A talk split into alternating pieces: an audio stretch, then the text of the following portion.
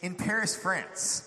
And I'm here with a friend of mine that you saw in that, uh, in that movie uh, named Bill Campbell, who's a missionary with Greater Europe Mission and a pastor of this church plant in Paris. Matt Doan and I were invited by Greater Europe Mission, and they brought us over to this, um, this conference in, in Paris a couple years ago where you know, we were kind of like, well, sure, we'll go to Paris, like whatever, you know, of course. Uh, and, and, and it was there in this little co- coffee shop called Cozy that we met Bill here and began to be just so inspired by the incredible work that he was doing and also that Greater Europe Mission was doing around Europe. And so just grateful to have you here with us, Bill. And, and thank you. It's awesome to be here. Yeah. So why don't you just share with us a little bit? You're a guy from Philly. You know, why? Let's go Eagles. Oh, yeah. Well, you're going to have a couple friends and a lot of foes. But, uh, but uh, just why Paris? Why why Europe? Why France? Why'd you go? Yeah.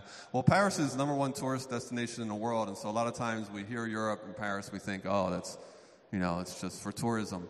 But I went there in the mid 90s uh, on a summer missions trip. I had just gotten saved out of drugs and alcohol and everything, and was excited about Jesus. And and when I got over there, we were doing street evangelism, and I was just shocked by the spiritual need of the French people. At the time, the percentage of evangelicals there was 0.05 percent. And they were telling us that throughout Europe it was about 1%. And it just, it just totally rocked my world. And so I went back again a following summer, and then I wound up there as a missionary. Um, now, evangelicals are about 1% of the population. So in France, it's 65 million people in the, uh, in the population of the country. So that's 650,000 known self identifying evangelicals that we have in France. In Europe now, it's about 2%. Um, and so the need is just, it's just tremendous. The old cathedrals, they're turning them into nightclubs now and doing drugs and fornicating in them. And um, Islam's coming in. And uh, France has more Muslims than any other uh, country in, in Europe. Um, just a tremendous, tremendous spiritual need. But the exciting thing in France right now is that the secular media is reporting that evangelicals are the fastest growing religious group in France. Growing faster than, amen. grown faster than um, you know, the Muslims and, and, all that. And so it's a really special time for Europe now with the refugees coming and all the nations of the world are there in Europe. And that's the amazing thing. Matthew 24, 14. And this gospel of the, of the kingdom shall be preached in every nation and then the end shall come.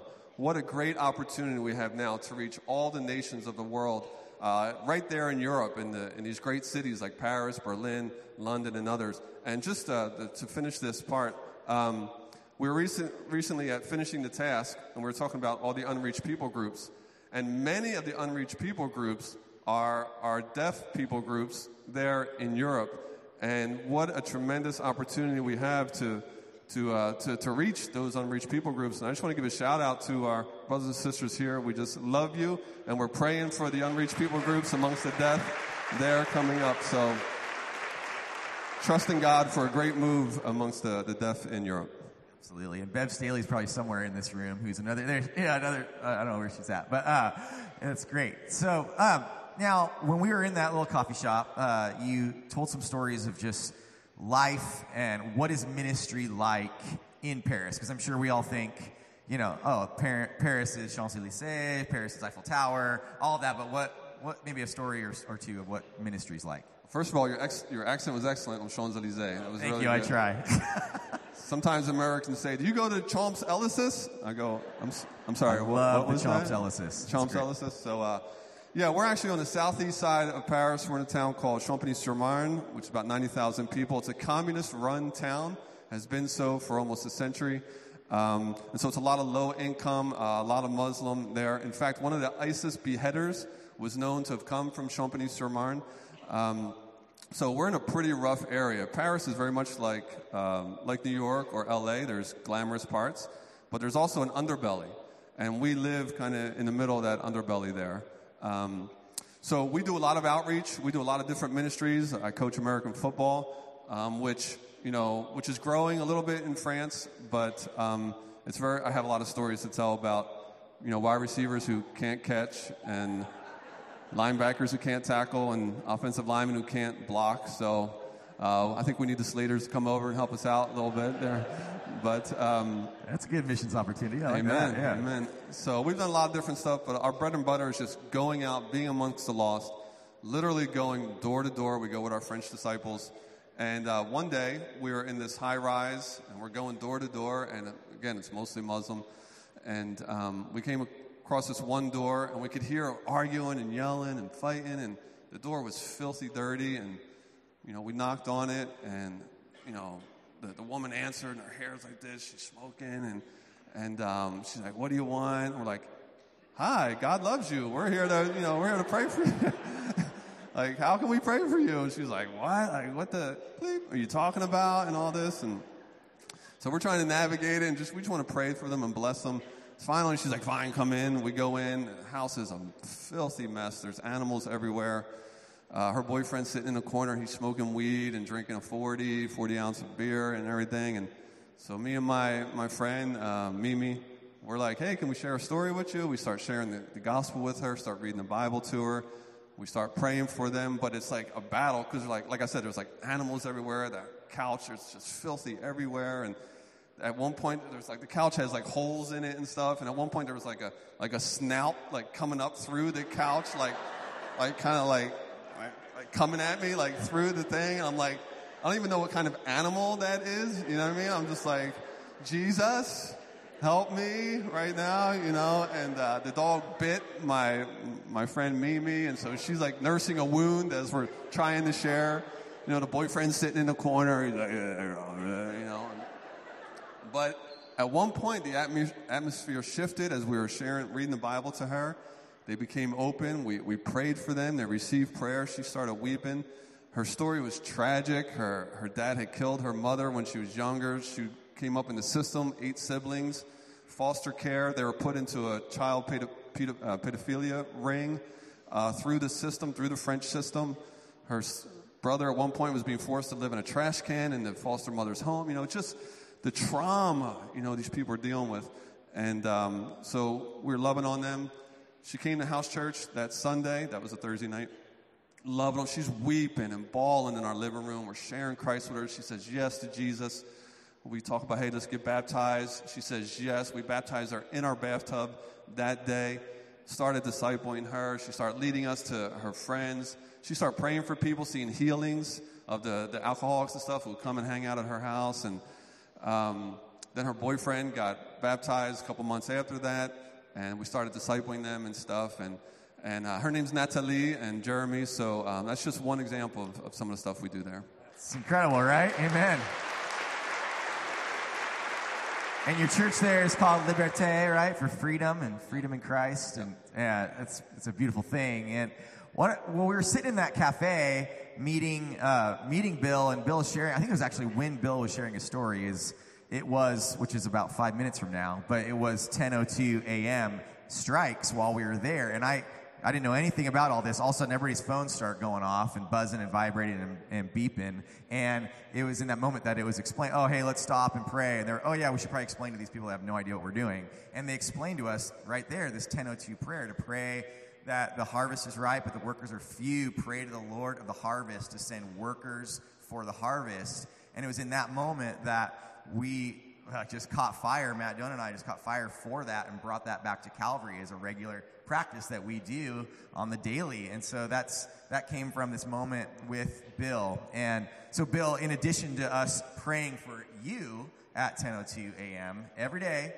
mark your phones and calendars, right? Come on. And uh, but how else can people be just kind of joining in, supporting, finding out more about Greater Europe Mission? Well, GEM's all over Europe. We got 300 uh, missionary units all over Europe. Um, just tremendous opportunities now, uh, especially with summer coming.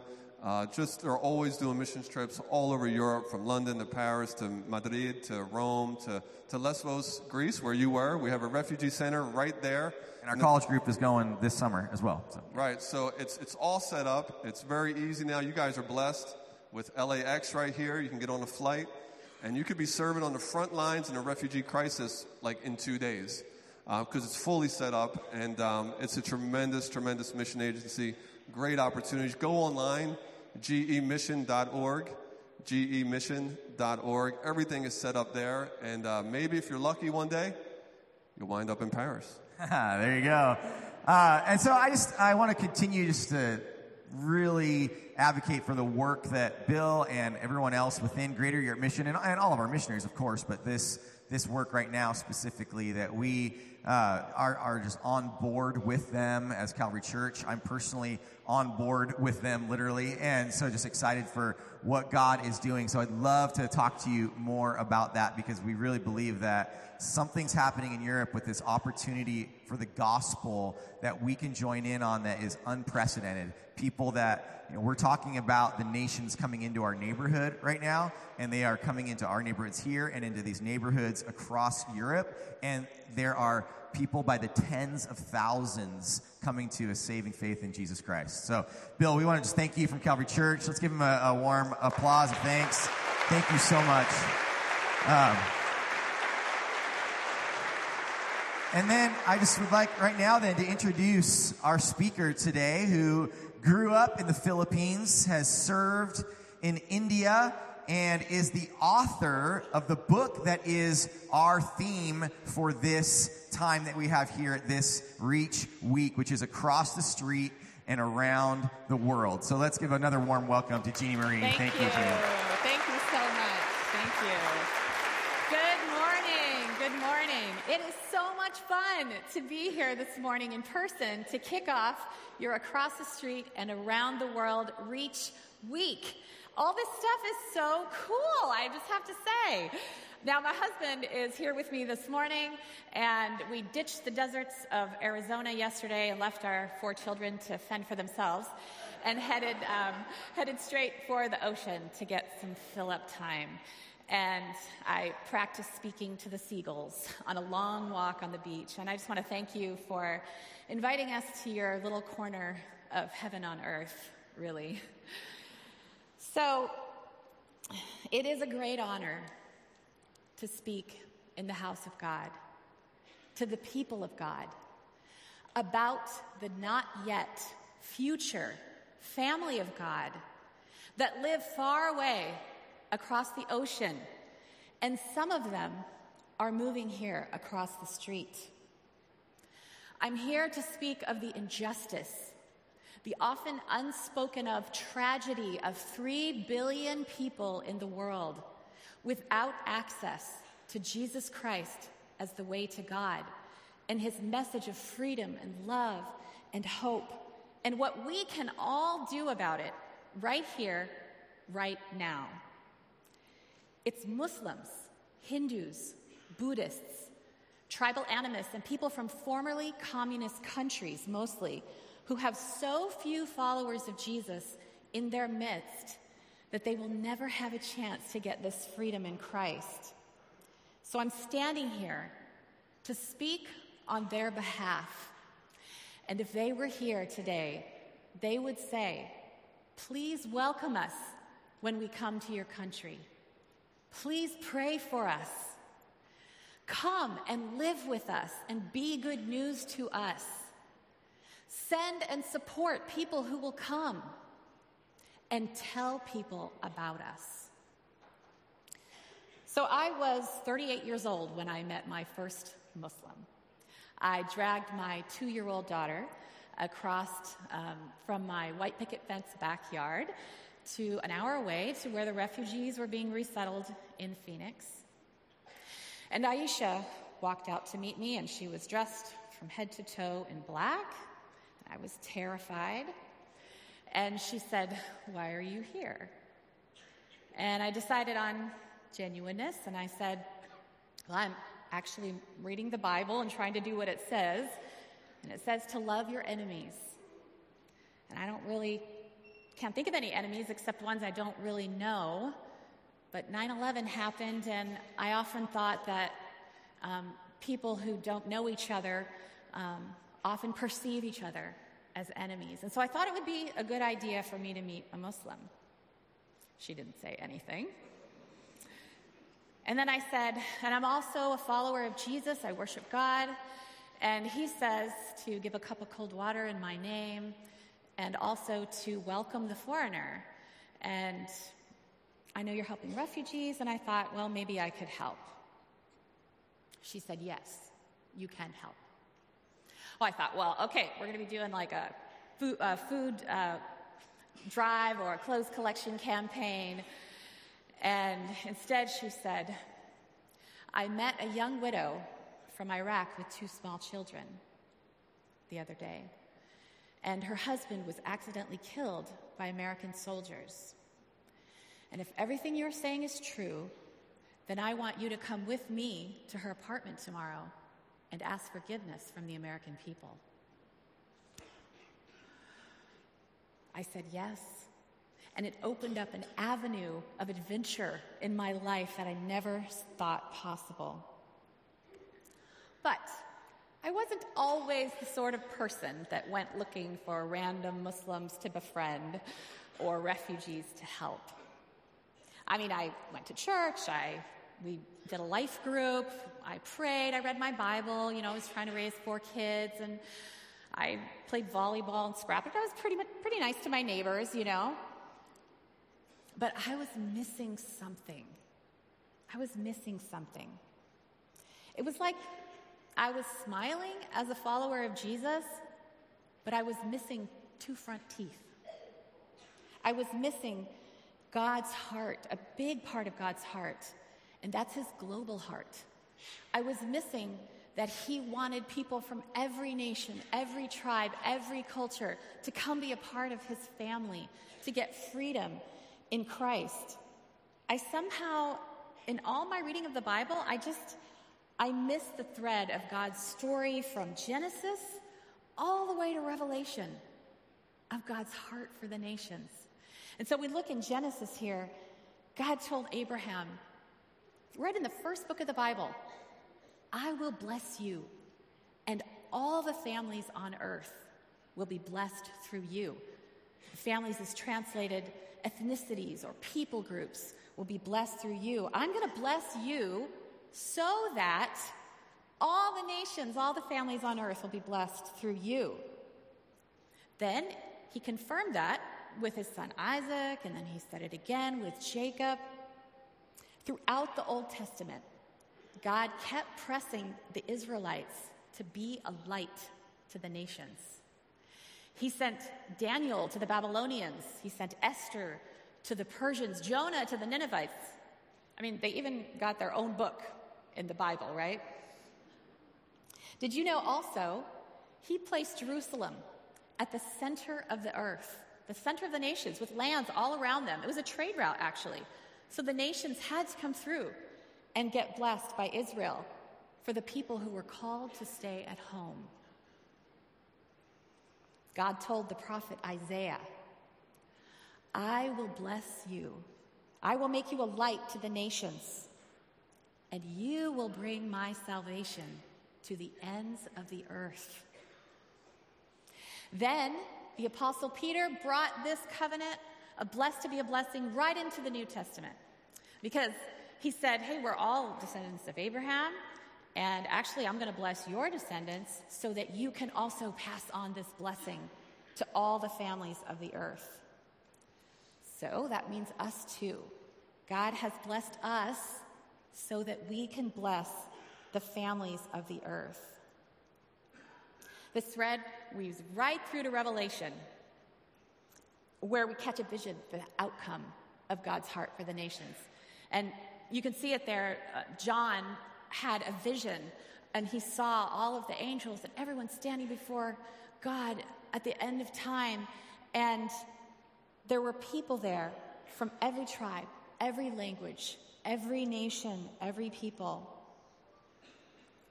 They're all going to be there. God loves diversity, and He wants to gather people from every people group, and we can be part of that. So, reaching out to every culture is not just a few people's thing, it's God's thing. And if it's God's thing, then it's my thing too. Reaching out to every culture isn't just a few people's thing, it's God's thing. And if it's God's thing, it's my thing too.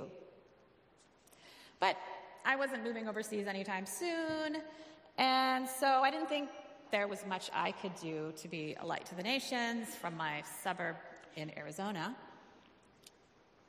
Sometimes, I just, I want to shatter that misconception right now. Sometimes we believe that if we're not ready to move to a tribal group in Papua New Guinea, or maybe we're not a physician eradicated to, er, trained to eradicate diseases, maybe we're um, don't have a role, we can't play something in the world. But you want to wake up to a big piece of God's heart to start having spiritual adventures in other nations? Here's how to do it start small. We start somewhere you already are, and you start soon. I want to talk about five steps that we can take this morning. First, we can welcome the foreigner right here, right now. It really helps to put a face that's a friend to the big word nations, or the scary word Muslims, or maybe the unknown word Hindu or Buddhist. I mean, how many of us have really good friends that are Hindu, Muslim, and Buddhist? So I went with Aisha the next day to um, the apartment of the widow of war, and her name was Hajar. And, you know, sometimes these things, these conversations are not always clear cut, and we don't really know what to say. But we have the Holy Spirit in us, and He goes with us wherever we are. And He can tell us what to say and when to say it and how to say it. So I held, held Hajar's hands in mine and I said, I am so sorry for the death of your husband. And I want to stand with you and ask forgiveness from our people. And I want you to know also that I honored uh, the people that serve our country as I, as I did this with her. Um, but we cried together. We cried together. And then I said, um, you know, her name was, is Arabic uh, for Hagar. And so I said, I have a story for you, and I feel like God wants you to hear it. You probably feel like Hagar in the desert, and you know part of the story I told her because it's in your holy book. And she nodded. And Hagar was cast out of her home and had to wander in the desert. She didn't know how she's going to provide for her family and her children, her child. And I said, You probably look ahead and you just see a desert. And her tears did indeed confirm this. And I said, But then an angel of the Lord appeared and spoke to her. And Aisha interrupted me, said, And what did he say? I thought, This is so surreal. The first Muslim I ever met translating a Bible story for the second Muslim I ever met. And I said, He said, I see you. I see you. And actually, I'm going to bless your descendants. I'm going to take care of you. And this is what we say to those that we want to welcome to our country. We say, God sees you, and I see you, and I want to be your friend. Practically, this means we say yes. We take a thousand small steps of yes in an intentional direction. For me, this one small yes led to another small yes and another small yes until pretty soon a whole community of Iraqi refugees opened up and were coming in and out of our suburban American home. And then we moved on to serve and love international students. And it's exciting and fun because they're here. They're coming. The nations are coming to us, coming to the blessing of Jesus. There's resettled refugees coming from places you're never going to go for vacation Sudan, Somalia, Syria, even some from Yemen, and they're just down the street. There's asylum seekers and immigrants too, and there's a million international students studying in America right now mostly from India, China, and Saudi Arabia. 80% of them are never going to visit an American home or a believing home, and then they're going to go back and influence the entire fabric of their countries because they're leaders. So remember today that I'm speaking um, on behalf of people with least access to Jesus, not just unsaved people, because we're going to reach out to everyone around us, but there are major, major blocks of people that do not have access to Jesus because there's just not enough believers. in their people groups that speak the same language, that have the same history, that marry each other. The gospel's never going to get in there. So, yes, we're going to love everyone. We're going to love the person in front of us. But also, these people are going to get left out of the blessing unless we're very intentional about meeting and befriending them. So, if you're going to especially um, befriend and meet Muslims and Hindus and Buddhists, it's just not going to happen just by accident. You have to put yourself in places where they are and open your eyes and see them because they're right here. They're in your schools, they're in your workplaces, they're in the grocery store. They're, half, they're just a half an hour, an hour away being resettled um, across town as refugees.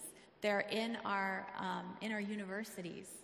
And I heard that 30% of Santa Ana is actually foreign born. That's amazing. So you may be still a little unsure about all this. I mean, I understand. I'm, I'm from Arizona, you're from California, and this is a, this welcoming the foreigner is a, is a hot, you know, complicated issue. I get that. But let me assure you that welcoming the foreigner is a deeply biblical practice. It is a deeply biblical practice. There's numerous references in the Old Testament that highlight God's concern for the oppression of foreigners living under Israel's protection. Here's one Moses said that God shows love to the foreigners living among you and gives them food and clothing. So you too must show love to foreigners. And then, several times in the Old Testament, in the same breath that the Lord expressed concern for the oppression of widows and orphans and the poor, he also mentioned the oppression of foreigners. Ruth found favor as a foreigner, and she ended up in the family line of Jesus, and she also got her own book. Jesus was a refugee too.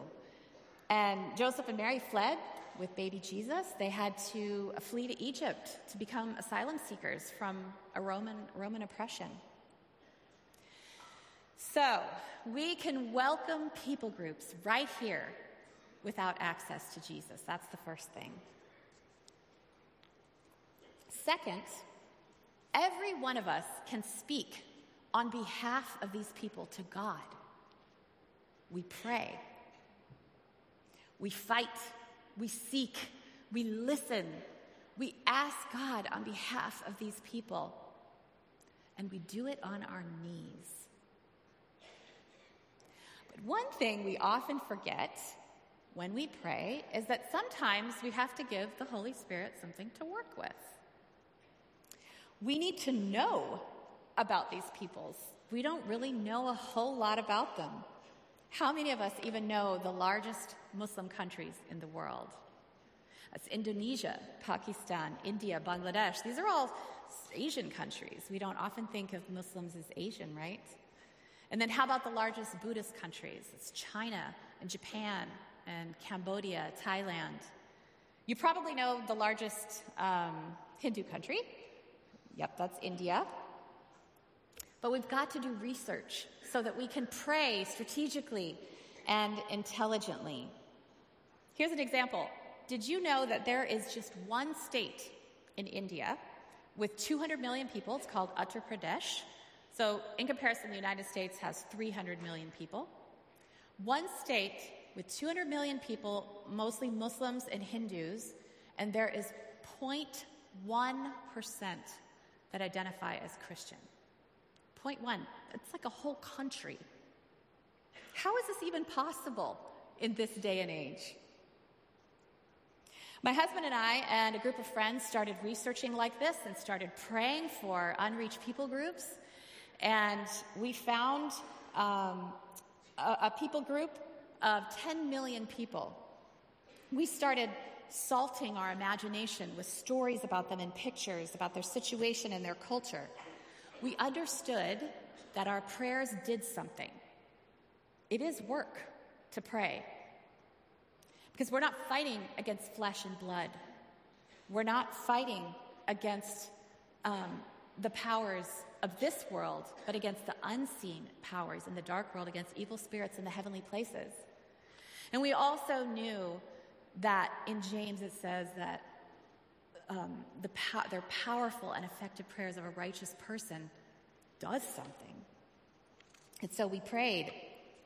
And this people group in India, 10 million, um, with no cross cultural workers going to them, and only a handful of believers, someone said, that we never found. And there was a picture of a white beach, I will say.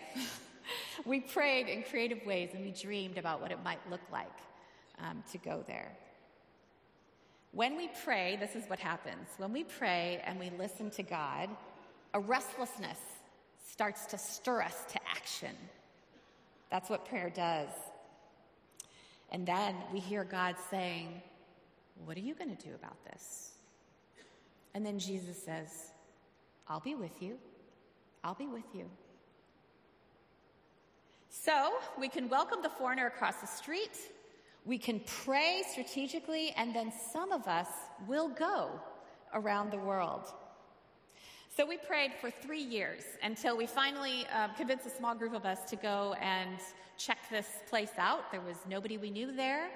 And, um, and then my husband and I and another couple decided to go and ask God how He sees these people and what our role might be in it. So we found ourselves in a little uh, restaurant in the middle of a Muslim quarter, and again, someone found us, came up to us, and said, Why are you here?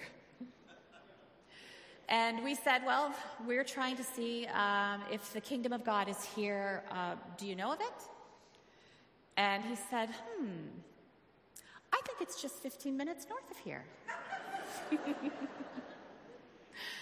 Actually, we did find the kingdom of God working in a man that we called Cornelius. And he was a historian that agreed to tell us about the history of this people group. And he grilled us for an hour. Why are you here? And we said, We're business people from America. We were. We work for Fortune 500 companies. We know that unemployment is high here, and we want to come here, start businesses to create jobs for locals.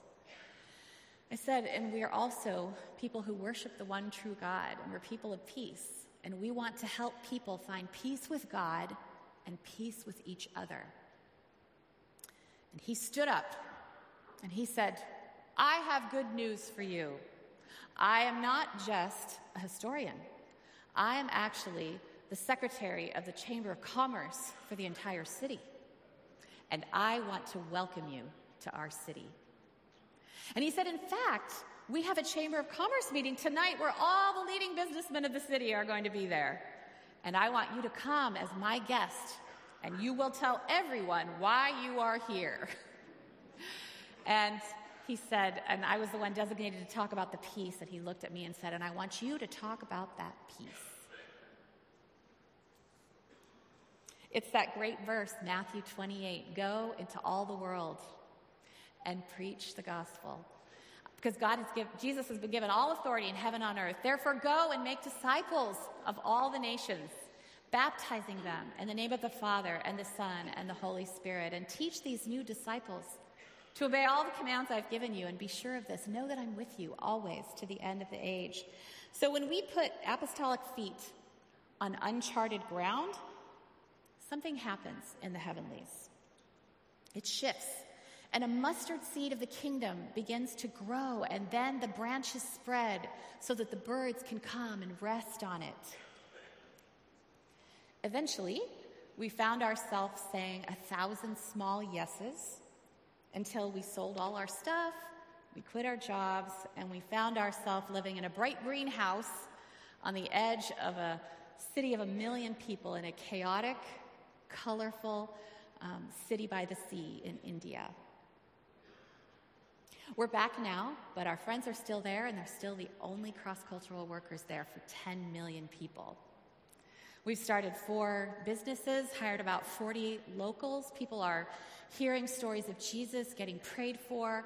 And we're still praying for a movement of people to come to Jesus Christ in that place. So we can welcome the foreigner, we can pray, we can go and then I'll just mention two more ways to have an adventure with God to the nations giving generously and inspiring, mobilizing inspirationally. So in Matthew 16, it says to store up treasure in heaven where moth and rust don't don't destroy it. And I'm all for like going for a million years of investment and beyond. So I think giving is really important and all giving is important. But there is a great imbalance. There's a great imbalance, another injustice. A group called the Traveling Team suggests that 99 out of every $100 that's given to missions or foreign missions goes to people and places that already have Christians and churches. I'm so proud of Calvary. You have so many people that you're sending and supporting to unreached people groups in places in the world where people have never heard. Come on, that is amazing. You guys should be so proud of yourselves. And you have so, yeah. And you have so many people here to, this week that you can connect with. I can see that you're getting behind them and you're welcoming them and making them just lavishing generosity on them and crying with them and giving them a car when they come back and a place to stay. Because it's not just about funding, it's about sending well. So, these people that you're going to be meeting this week during Reach Week, you know, you think of them as heroes. Well, they are heroes. They started out as ordinary people, but became heroes over time because it's hard out there. It's hard. And they need you, every one of you, to meet with them and pray with them and to refresh them as they come in the timeout of a boxing match so that they can go back out.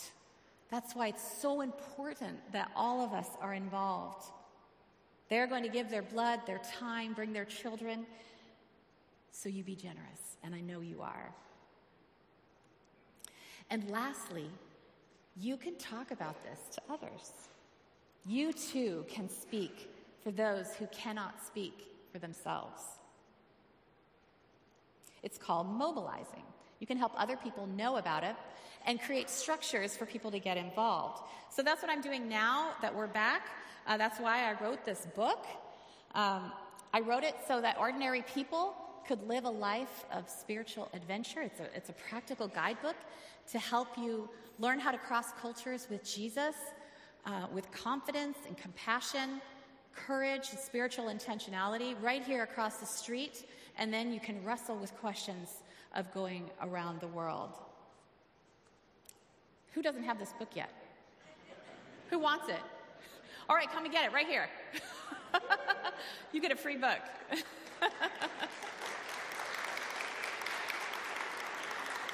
All right, so now you got to go make some refugee friends.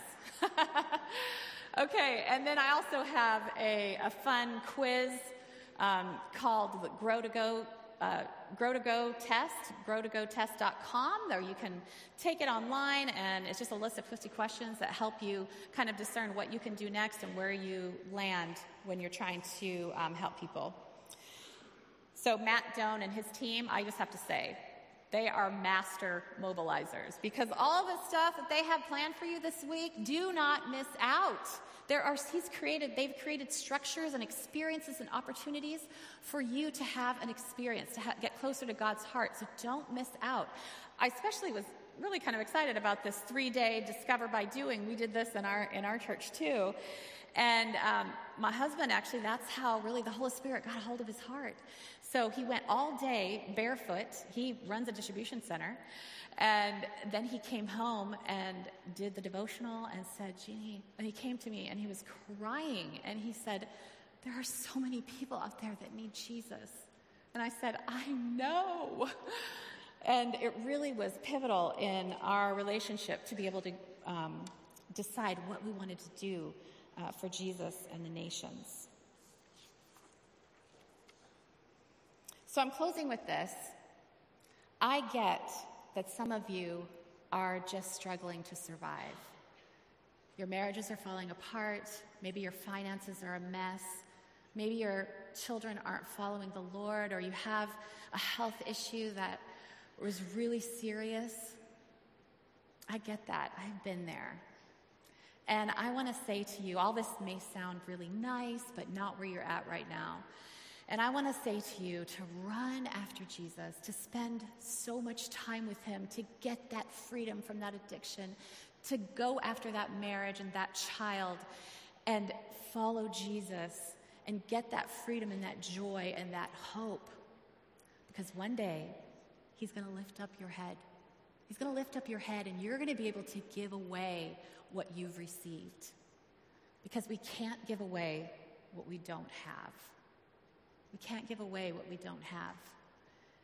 And also, we only have to be one step ahead of the person behind us that's getting healing, where we can turn around and pull them along too. And sometimes when we're in the swirl of our life, if we step out into somebody else's world, we can get a different perspective when we love and serve someone who is different than us. And it can be part of our healing. So I encourage you to do that. I was on a plane uh, a week or two ago, and I was sitting next to a woman, and she looked at me and literally said, I'm lost. And by the grace of God, over the next two hours, we did some listening to God and some prayer and some tears. And she was able to identify this blackness inside of her that was called self hatred. And, and it, it was an unforgiveness towards herself of something she'd done 30 years ago. She couldn't get forgiveness. She pictured as a big rock and she gave it to Jesus on the cross. He took it and then gave her new life.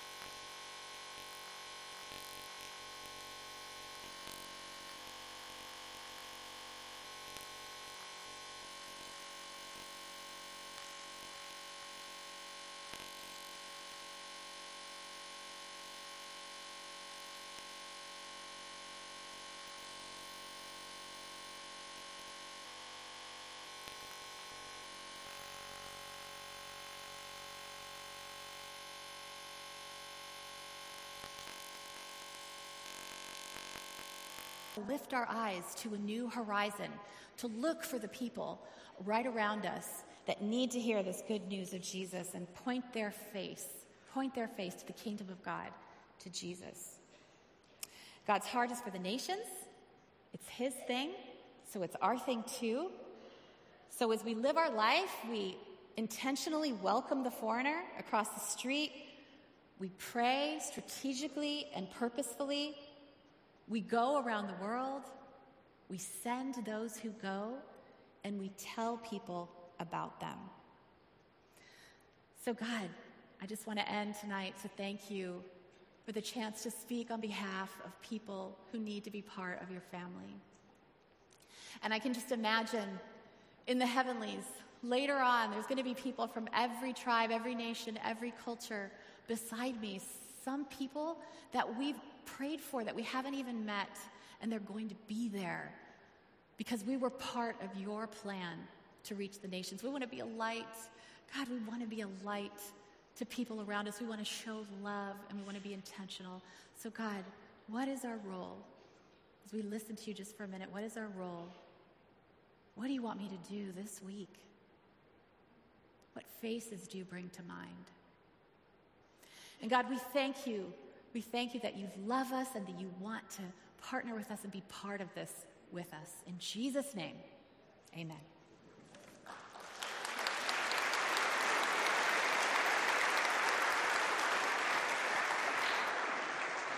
Thank you, Jeannie. I know a lady who uh, used to be a missionary to China, and then she came back and, and started working in the United States and mobilizing people to go. And I remember hearing her speak one time, and she said, uh, someone asked her, hey, hey, when did you get the call uh, to be a missionary? And she goes, I got saved. And it's this idea, this idea that, that when we get saved, we are called to, uh, to the Great Commission, to go either across the street and to love our neighbors well, to love our enemies well, and to proclaim the goodness of Jesus, or to go overseas and to proclaim his name. So if we are followers of Jesus, we are called to go and to love those in the name of Jesus Christ. Amen? Awesome. Well, hey, welcome once again to Reach Week. Uh, we got a lot of events going on for you uh, this week, including tonight. We got prayer and pie night. So if you're thinking pie sounds really good right now, uh, you're invited at 6 p.m. in the lobby. We're going to have some time praying. Um, for our week and for our missionaries, and we'll end it with some pie together. Uh, Wednesday night, we got a family fun night. It's gonna be pretty fun. Free dinner at 6 p.m. Free. Uh, hope to see you there. And then also Friday night, we got bunko and baklava, and we're going to be playing some bunko with our missionaries while we eat baklava. Cool. I think it'll be a good time. I've got a lot coming up for you, but Matt, what else we got going on? Yeah, so we just invite you to engage in these events during Reach Week. And then, even beyond right now, here on Sunday morning, I want to invite you to some specific things. One is as you leave in the lobby today, we have Jeannie Marie's book that's available. It's a $10 donation, but if you don't have cash on you, don't let that hold you back. We want you to get that book in your hands. You support us to read a lot of books, and this is the best book I've read in the last year. It will radically encourage and inspire you to take that next step in a global call. So pick up that book as you leave today. And in the lobby, we have a form or sheet that looks like this. This has a list of where all of our Calvary missionaries are speaking at 11 o'clock including Jeannie Marie, who you just heard from, will be in the worship center to answer questions and engage in here. So stick around in here if you don't have a life group. And we have Bill Campbell, who Eric talked about, will also be in the B building, you can find out specifically, specifically where in this sheet. In fact, we have many Calvary missionaries in the room right now. If you are a Calvary missionary, would you just quickly stand where you're at right now? Calvary missionaries in the room. Well done. What a joy to have you here this week. So grab a sheet in the lobby and jump into a life group. It doesn't even have to be your life group. You can just jump into one at 11 o'clock. We'd love for you to be encouraged to hear stories of how God is using our Calvary partners around the world. And then, would you look into your bulletin booklet that you grabbed when you walked in, and will you pull out this card called the Faith Promise Card. And I want to walk you through this. You know, we have two buckets of giving here at Calvary Church. We have our general offering that we take Sunday to Sunday, and, and our general offering bucket goes towards the amazing ministries of Calvary. And then we have above and beyond that a second bucket, which is our missions giving. And this gives, this goes towards our 90 plus partners here at Calvary Church and the work that God's doing through Calvary around the world. And I want to re challenge each of us. If you've been a faithful giver to Faith Promise Program or just giving towards missions here at Calvary, well done. And we're so thankful for, for how you've been generous. Keep it up. Keep going. If you even picture me in the corner, like, come on, you can do it. Let's do this. If you've never gotten involved, though, today I want to challenge you to radical generosity. Take that step of faith to say, God, you own everything that I have, and I want to give towards things that last for eternity. If I had five seconds to run up and down the worship center and tap as many shoulders as possible, how many shoulders could I grab and, or touch in five seconds? Maybe I'm pretty fast, but five, six, maybe at the most. Okay, I want you to do this right now. Just appropriately touch the shoulder of the person next to you. Now raise your hand if your shoulder was touched. We are better together. One person can give one thing, and there can be some impact. All of us together giving collectively can have a massive impact. So I challenge us as a church to be giving towards missions here at Calvary. In a tangible way that you guys can actually head out the doors this morning and uh, continue the each one reach one is uh, we're doing a little peeps outreach you know the little marshmallows peeps yeah there they are cute little things uh, we're, we're calling this uh, treats for my peeps, and it's a good way for you to go to your neighbor and say, "Here's some treat treats because you're my peeps," and, uh, and and invite them to Easter services on there. There's a bunch of information on there for them to come be a part of our Easter services coming up. So that's just one tangible way uh, we could do that this morning. Uh, why you guys pray with me as we uh, sing one last song about building our lives on Jesus because He is our foundation and He is the one who we are called to live by and to live for. Amen? Let's pray. Father, we come to you, God, this morning, and God, we thank you for your gospel. God, we thank you for your son, Jesus. And God, I pray for our hearts, Lord, that we would be so convicted, so stirred by the good news, Lord, that we can't help but want to teach and to share the good news with those that are lost. Lord, may we be willing to be uncomfortable, to go across the street and to get to know our neighbors, to love them well, and to hopefully share the good news with them. And God, if we feel so compelled, God, I pray that you would stir in our hearts, Lord, and show us where else should we go, God. So, God, we love you. May you be honored and glorified in this time. It's in your holy and precious name we pray. Amen. Amen.